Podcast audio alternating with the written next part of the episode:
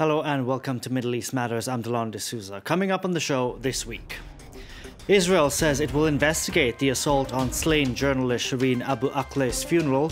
This after police beat mourners during the funeral procession, causing the coffin to fall. Reformist candidates make big gains in parliamentary elections over in Lebanon. Militant group Hezbollah dealt a major blow after losing its majority in parliament. And another sandstorm hits Iraq, authorities advising people not to go outside. Thousands of Iraqis facing difficulties breathing, and the country's airspace has been forced to shut.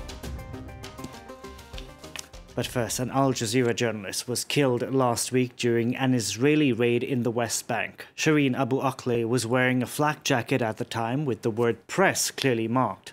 Both Israelis and Palestinians have traded blame over who fired the shot, and Israel has opened an investigation into heavy handed police tactics used during Abu Akleh's funeral procession, which caused her coffin to fall.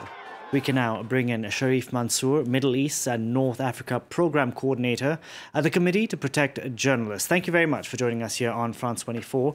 Now, Palestinian authorities have ignored Israeli offers for a joint investigation. Given how Shireen's funeral procession went last week, should anyone be surprised?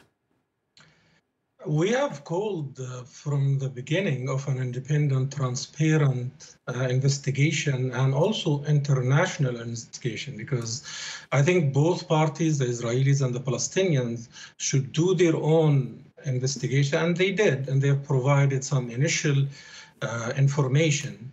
But we want that evidence, forensic evidence, to be shared with other stakeholders, including the US government, the Qatari government, and the ongoing UN probe into the killing and targeting of journalists and media outlets in Israel and the occupied Palestinian territories.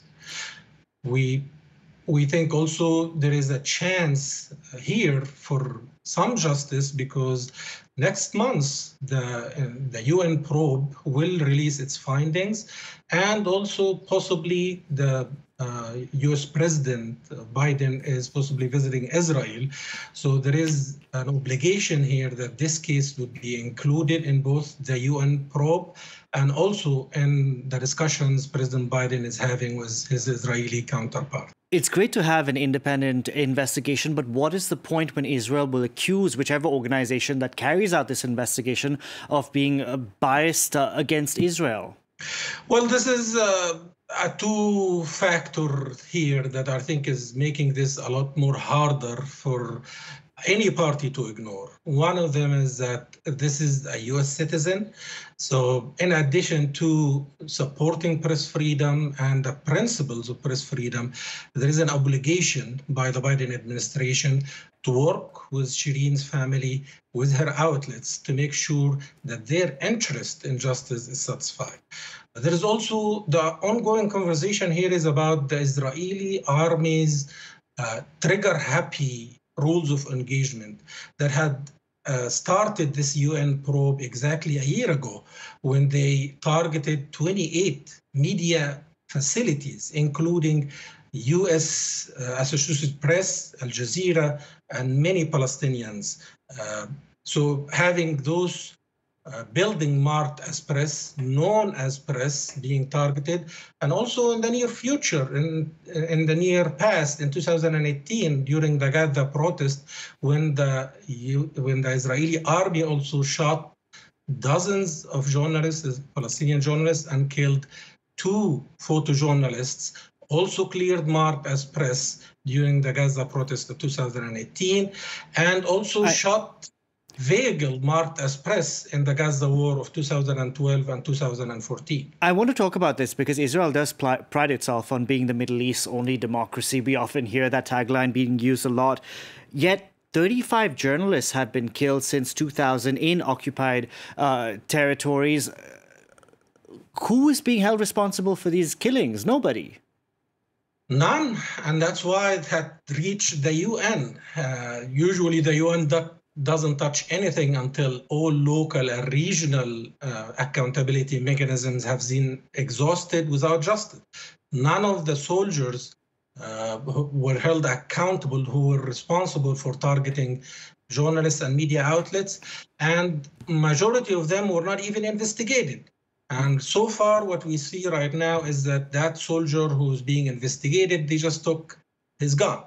So we want, that's never enough. We want to make sure that justice is raised and continues to be uh, uh, an issue here so that it doesn't just help Shireen and her family, also helps the majority of those who were killed, Palestinian journalists who are targeted every day and who do not get the attention or the pressure for the, their justice, as we are seeing now with Shireen. And future journalists who go out and try and do the jobs and report on this very difficult part of the world.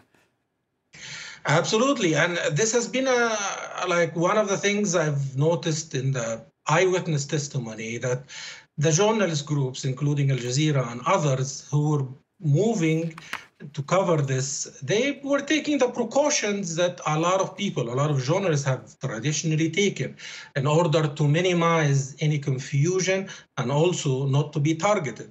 They have waited, they have shown themselves to the Israeli side, and later yeah. on, the shooting starts. So we want to make sure that safety is a, uh, is important as a discussion, and also accountability would be the first outcome of any investigation. Next, forensic evidence, any other relevant um, information or evidence is shared with the UN um, investigation and also uh, with the Qatari and US government. Sherif Mansour, thank you very much for joining us on the program today. Now, Lebanon's militant group Hezbollah has lost its majority in parliament. According to official results, 12 new pro reform MPs have won seats. The newcomers come from different sects and they have broken the hold of traditional parties in parliament. Elections held this past Sunday were the first since the explosion at Beirut's port in 2020. Jenny Shin reports. Lebanon's election results are out, and they foretell a significant change in the balance of power. The country's Iran backed Hezbollah group and its allies scored 62 seats in the 128 seat assembly, falling short of the 65 needed to retain a majority in parliament. A turnaround for the Shiite faction, who has held majority support since 2018. Their strongest opponents in parliament will be led by the Saudi aligned Christian party, the Lebanese Forces, who ran a fierce anti Hezbollah campaign. The country's frustration against the status quo also gave a push to reformist political groups that emerged from the 2019 demonstrations, winning at least 13 seats. While anti establishment candidates picked up 16, a significant jump for both compared to the 2018 elections. Sunday's voting recorded a low turnout at just over 40% and was marred by allegations of voter fraud. Some reformists accuse traditional parties of trying to invalidate some diaspora votes on which they had pinned their hopes. The Interior Ministry has denied the claims. Falsification? Do you see falsification in these results? We've monitored the electoral process properly and the judges did their job.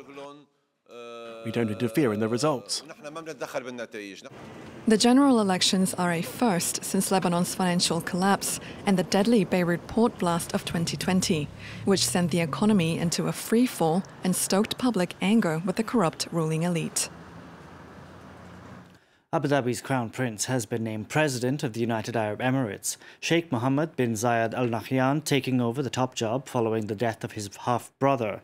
A host of dignitaries, including uh, French President Emmanuel Macron and the US Vice President Kamala Harris, flooded into Abu Dhabi to pay their respects to the country's late ruler and meet the new president. Now, intense sandstorms have been sweeping Iraq. Local authorities advising people to remain indoors. Visibility has dropped so much that it's forced the country to close its airspace.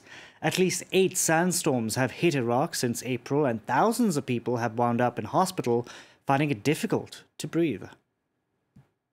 As dust and sand sweeps over Baghdad, the city disappears behind a thick orange cloud once again. Iraq's rapid desertification has contributed to at least seven dust storms in a month's time.